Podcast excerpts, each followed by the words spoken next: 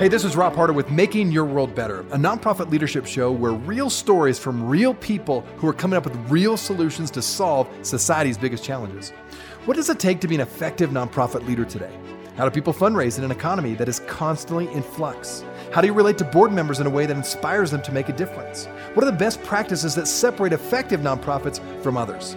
It is my hope that through these episodes, people can learn not only what it takes to be an effective nonprofit organization, but to hear real stories from real leaders who are successfully making a positive impact in their communities. We hope you enjoy this series as together we hear how they're making their world better. Welcome to the Nonprofit Leadership Podcast, Making Your World Better. My guest today is Rhea Wong. Rhea is an experienced executive director with a demonstrated history of working in the education management industry and is the host of the Nonprofit Lowdown podcast. And today we talk about all kinds of critical topics facing the nonprofit sector today, with a special focus on how millennials are impacting the way we lead our organizations. Enjoy today's show. What's great to have you on the show, Rhea. I wanted to start today by asking about the gig economy. Uh, specifically, I wanted to ask you about your thoughts on what this emerging and fast growing segment of our economy is doing to impact nonprofits specifically. I mean, in your opinion, is this a good thing for nonprofit organizations or does this negatively impact the long term sustainability of nonprofits? What are your thoughts on this new gig economy?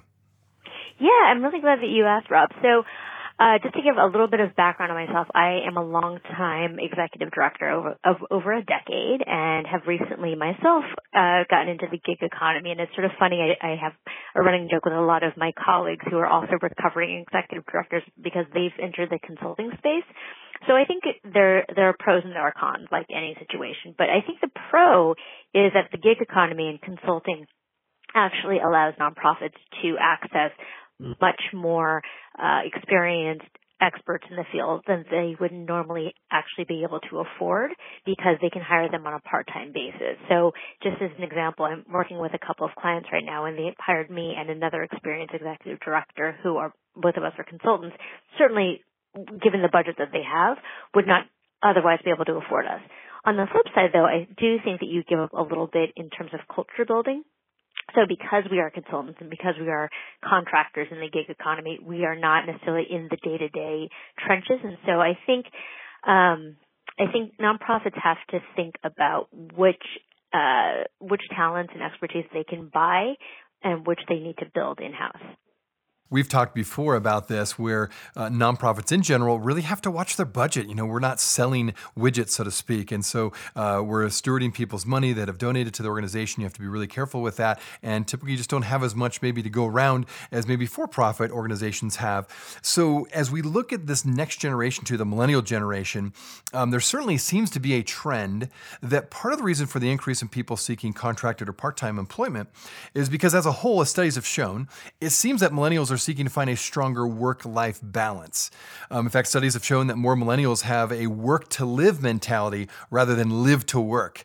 Um, so, for you, again, in your perspective and what you've experienced with your uh, leadership uh, with nonprofit organizations, in what ways are millennials impacting the nonprofit sector from your vantage point?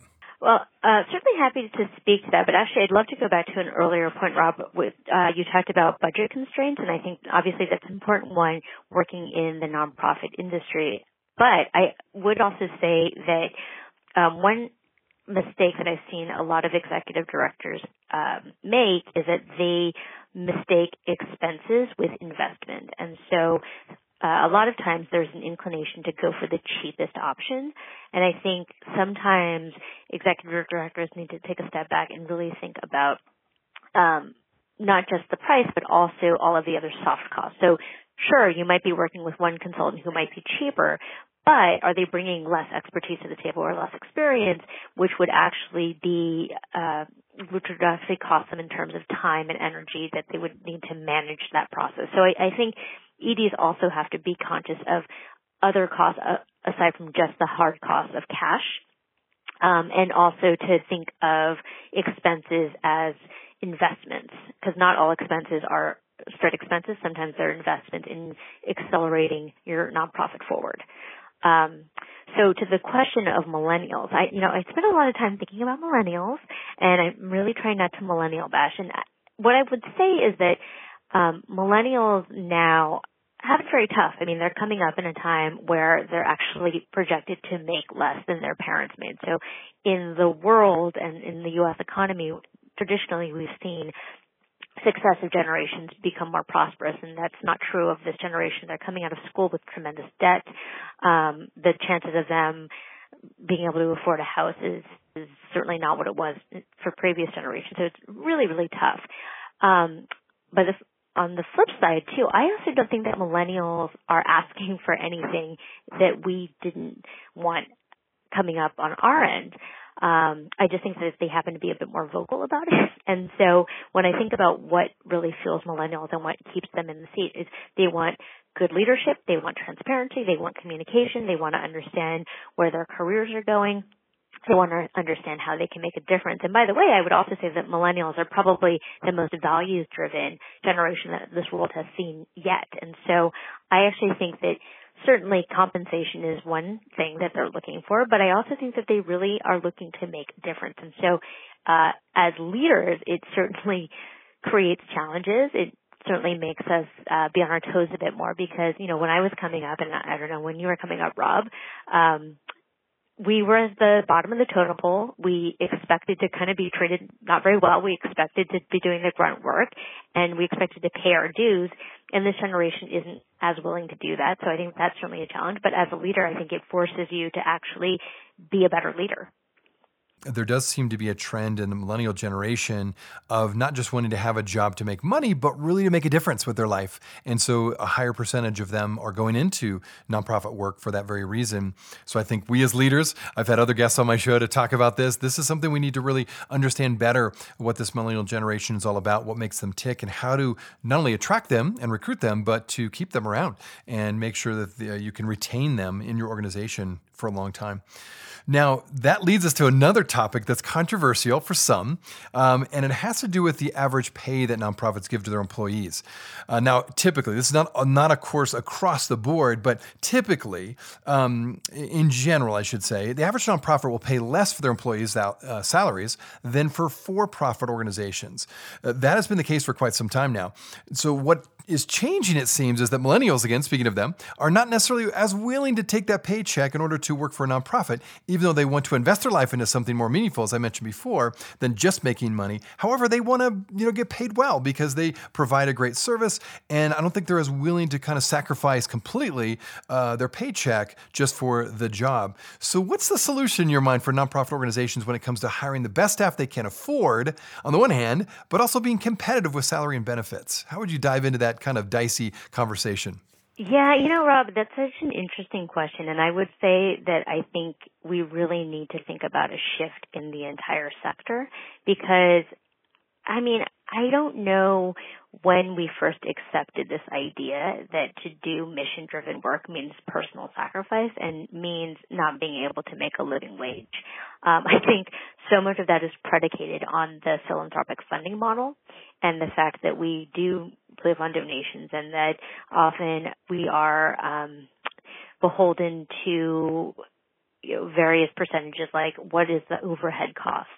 Um, I think that until the sector really shifts, we are going to continue to see folks leaving the sector because, you know, quite honestly, like, I understand if you are working your tail off and you're not able to make your rent or you're not able to pay your, uh, your student loans, like, that's an incredibly disempowering place to be in. And and I actually think it's an equity issue particularly if we're hiring millennials that are young folks of color because how can we as a sector on the one hand say that we're fighting for equity and justice for our clients and on the other hand significantly underpaying our staff?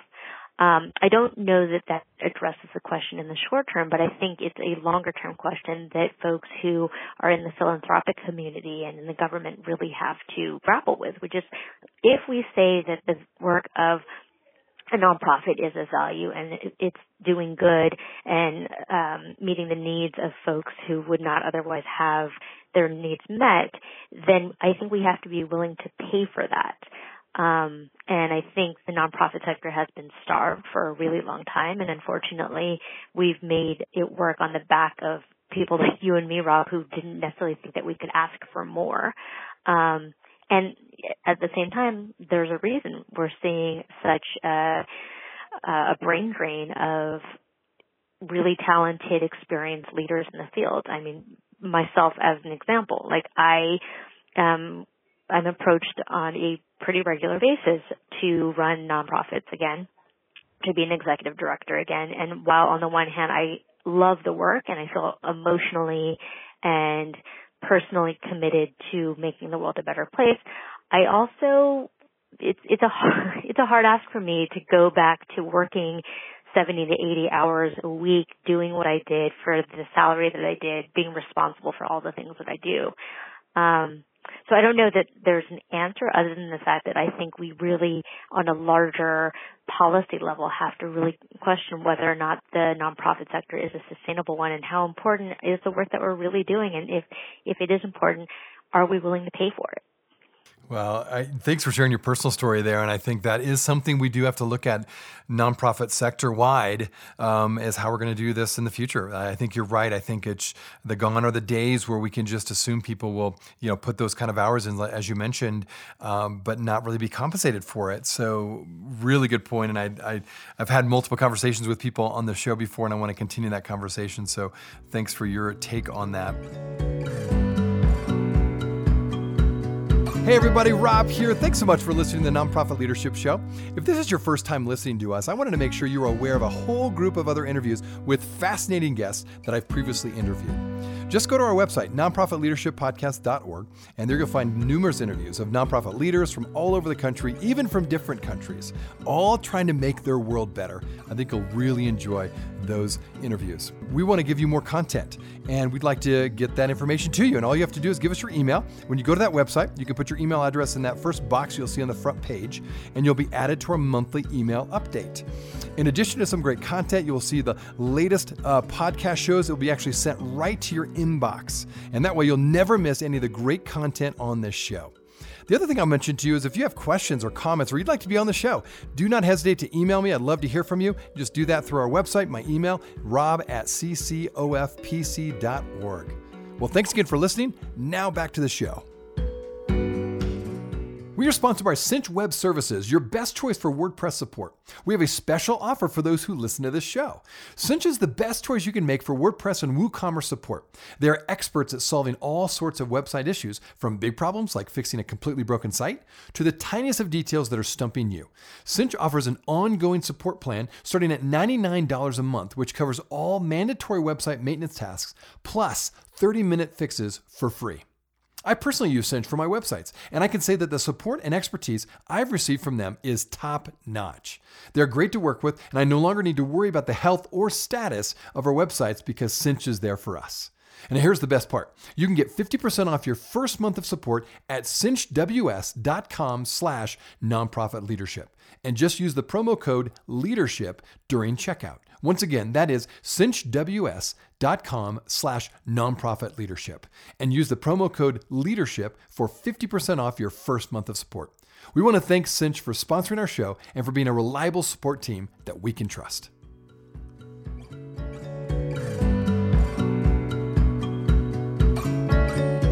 My guest today is Rhea Wong. Rhea is an experienced executive director with a demonstrated history of working in the education management industry and is the host of the Nonprofit Lowdown podcast. And moving on to some other things, it's related though to the same issue. One of my previous guests on the show was Beth Kanter, and I think you've heard of Beth, and she's an author of many books. Yeah, Beth is fantastic, and it was so fun to have her on the show. And um, one of the books that she's written is called The Happy, Healthy Nonprofit. And in this book, she talks all about how a nonprofit can maintain a solid social impact, but at the same time, not you know cause burnout to their staff. Now that's a tough balance and i think all of us in the nonprofit sector i mean that's something we struggle with weekly, if not daily, if not hourly. You know, it's just there's so much on our plate, and you mentioned it in your own personal life. Um, there's so much to do, so much required of people in the nonprofit world. Um, how have you found that happy and healthy balance, so to speak, using Beth's words, with your career in the nonprofit space? How have you managed that over the last several years? Well, Rob, I don't know that I really have managed it since I've now left the sector. Uh, not entirely. I mean, I do consult with nonprofits, but um, a couple things come to mind. The first is that I think we um, in the nonprofit world do get into this starvation cycle of kind of living hand to mouth and raising money, you know, payroll to payroll. And I think uh, if we're really going to build sustainable nonprofits, we have to learn how to raise resources necessary to sustain it over time. Um, that means building really solid philanthropic partnerships. That means building boards that understand that resource development is a huge part of their responsibility. I think the other part is providing sufficient professional development and actually hiring people who um, who are experienced enough to do it. So I'll just give you a little bit of context. I was a 26 year old executive director. I didn't know anything. I, I mean, I talk about this all the time. You know, they gave me the keys and my email address and said, good luck. Um, and I remember Googling like how to be an executive director, how to fundraise. Uh, and look, I'm grateful for the shot and I'm grateful for every moment of my career. I, I would not change a thing, but frankly, no 26 year old has any business running a, a nonprofit. And so I feel like it, had I had the benefit of a couple years of experience, which probably would have meant that I was not affordable or had an opportunity to be mentored by someone who was more experienced, I probably could have saved myself a lot of time and energy figuring everything out from the beginning. I mean, I was recreating the wheel when I really didn't need to be. Um, and I think the nonprofit sector suffers a lot from hiring very smart, very passionate young people who figure things out and, and burn themselves up and, you know, work long hours because they figure I'm smart, I'm hardworking, I can figure it out. And that's probably true by and large. And I also think the benefit of experience is that you don't have to constantly recreate the wheel. Um, there's a writer named Chip Conley who I really enjoy. His he wrote a book called Wisdom at Work, and he defines wisdom as let me see if I get this right. Good judgment based on pattern recognition with the right alchemy of humility and confidence. And so one of the things I think we're missing in the nonprofit sector is wisdom and institutional knowledge. And so when we're hiring young people at, you know, the lowest salaries possible, and asking them to do two, three, four different jobs for minimum wage, of course we're going to see burnout, and of course we're going to have people working unhealthy hours. And so um, I think it goes back to the question of resourcing properly the other piece is, and I'll just speak for myself as an executive director, I said work-life balance was important and I did something else, right? So I think a lot of people don't realize the importance of, um, practicing what you preach and I think I certainly underestimated the extent to which people were watching me uh, as opposed to listening to what I said. So, you know, what I said was like, no, no, no, of course, work-life balance. You guys should definitely leave at a normal hour. No, no, no, you guys don't check email over the weekend or at night. Like, that's, that's not healthy. You should, like, be, like, self-care is important. Of course, I was sending emails at 11 o'clock at night and I was sending emails all weekend long. And so because I was not practicing what I preached, of course, there was a mixed message there. My my young staff was like, "Well, she's saying that I shouldn't send emails, but she's doing it, so I guess that means I have to do it." Um, so I think part of it too is as a leader, really walking the walk, so to speak, and not just talking the talk. Um, and then, you know, a big piece for me, to be honest, was I uh, I was a founder and so I was used to doing everything myself. And so as I started to mature the organization and was able to afford folks who uh, were experts in their field and who were, you know, I like to say responsible grown-ups, um, I, it took me a little while to shift my own perspective about what I was responsible for. And, and so a lot of founders actually fall victim to this, which is that they victim to this model of being the genius with a hundred helpers as opposed to pushing responsibility down to the people that you've hired and trusting their expertise and confidence. Um, my entire career I heard like, oh, well, you should delegate. So at the beginning I was like, there's literally nobody to delegate to. It's like me and two other people. And then later on in my career, delegation was hard because I had been so used to doing things my way in a certain way and I thought I had standards and nobody understood my standards. But the other issue was that I didn't have enough mentorship to show me how to delegate effectively because I think delegation in a lot of ways translates to abdication of responsibility in people's heads, but actually there's a way to delegate such that you are still um, keeping informed of the outcomes, but that you yourself are not doing the work. And I, I don't know if it was a knowledge gap for me or an emotional maturity gap for me, but I, you know, I think I really struggled with delegating, uh, sort of in the early to mid part of my career. Do you feel like now, um, if you were to go back into an executive director role, uh, you have learned enough to know where you can balance that work life, um, you know, continuum? And would you be able to lead better with your team now that you've kind of had time to reflect back? What would you say now that you've had a few more years under your belt? Yeah, I mean, Rob, I would say, uh, I, would say a few more years under my belt, and I think emotional maturity definitely plays into it. But I also think the ability to step back and reflect has been really helpful. And so I, I've been out of the seat for about two years now, and um, I, I don't know. I, I feel like it took a year for me to to get over the PTSD. Like I, I was like detoxing from being an executive director, but I also think the job is really hard and it's really demanding and it's lonely because nobody in the whole organization really understands the pressures that you are under as the head of the organization. And so I'll speak for myself again. I mean, I really got into this mindset of just like getting to like the next day, the next week, the next month, as opposed to really taking a step back and thinking more holistically, simply because like I was just grinding. And so I'm a big proponent of executive directors um, being able to take a sabbatical. I mean, I feel like had I had the ability to take, say, a three month sabbatical in the middle of my executive director career, I may still be an executive director today because you know, I was so busy giving everything I had to the organization, to the kids, to my staff, to my funders, to my board, it left very little in the tank for me. And so with the benefit of two years out of the seat, um, having reflected, having refilled my own tank, so to speak, um, and being able to really learn from my mistakes, I absolutely think that I would be a better executive director today than I was three years ago. I also appreciate your honesty about you know having PTSD, if you will, you know, based on your executive director experience. I've bumped into a lot of people, and I, I think about my own experience of um, experiencing burnout. It's it is really difficult, and I think unless you've been in that role, it's hard to understand what, how many pressures there really are, uh, because they're often hidden. And you said it's a very lonely role as well. And and this bit leads into my next question. Uh, you've already kind of spoken to this. Maybe you can expand on your answer. But with all the work you've done with nonprofits and your engagement of guests on your own nonprofit show. Uh, what are the biggest challenges facing the nonprofit sector right now? And I would just say, even over the next three years, in your opinion, what are those biggest challenges we're going to be facing together in the nonprofit sector? Yeah. Um, so I I kind of think about uh, two major things come up. I mean, fundraising I think is always a challenge. I, I think in part it's because uh, people generally have not ever been trained how to fundraise and so they're kind of figuring it out as they go. And so there is first of all I think as a sector we start from a scarcity mentality of like there's not enough money and I'm going to freak out and like try to grab as much as I can. Um, and the other piece is that we're not working with trained fundraisers who understand how to make an ask.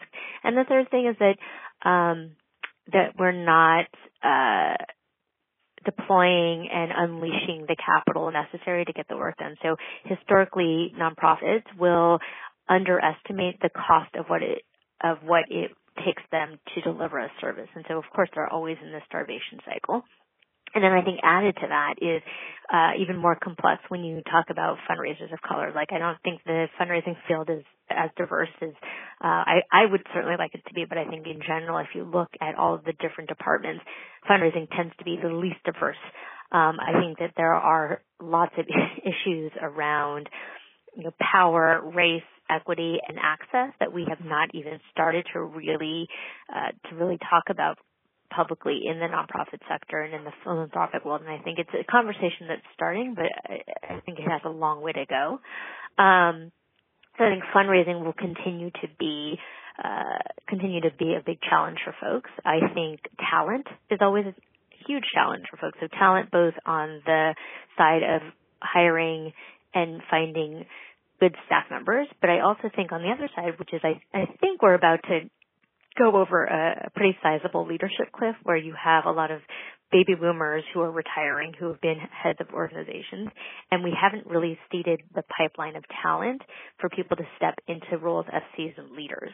Um, I think that's obviously a huge challenge. Um, and then I think the third piece that sort of goes along with that is that we are not sustaining people in the field. And so even with the leaders who are seasoned and are experienced, they're not sticking around.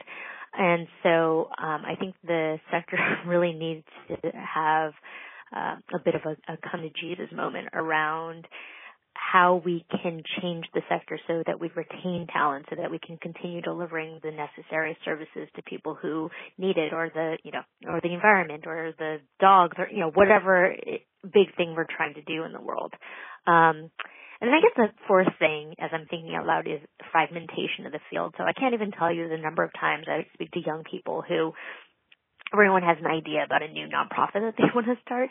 And I mean, like on the one hand, I, I certainly applaud the passion of wanting to do something positive, and on the other hand, I just don't think that the that the economics make a ton of sense. Like, how many nonprofits do we need that are barely scratching out a million dollars and like trying to make payroll? So there's a lot of inefficiencies in the field that I think um, are not sustainable over time, I do think when, not if, but when we see an economic recession, we'll see a lot of uh, shakedown of smaller nonprofits that probably um, were not very sustainable to begin with. And so I'm wondering if there's a world where we can capture the knowledge and the learning about the kinds of constituencies that we think that should be served and marry that with kind of smarter uh, economies of scale around um, knowledge, talent, and fundraising.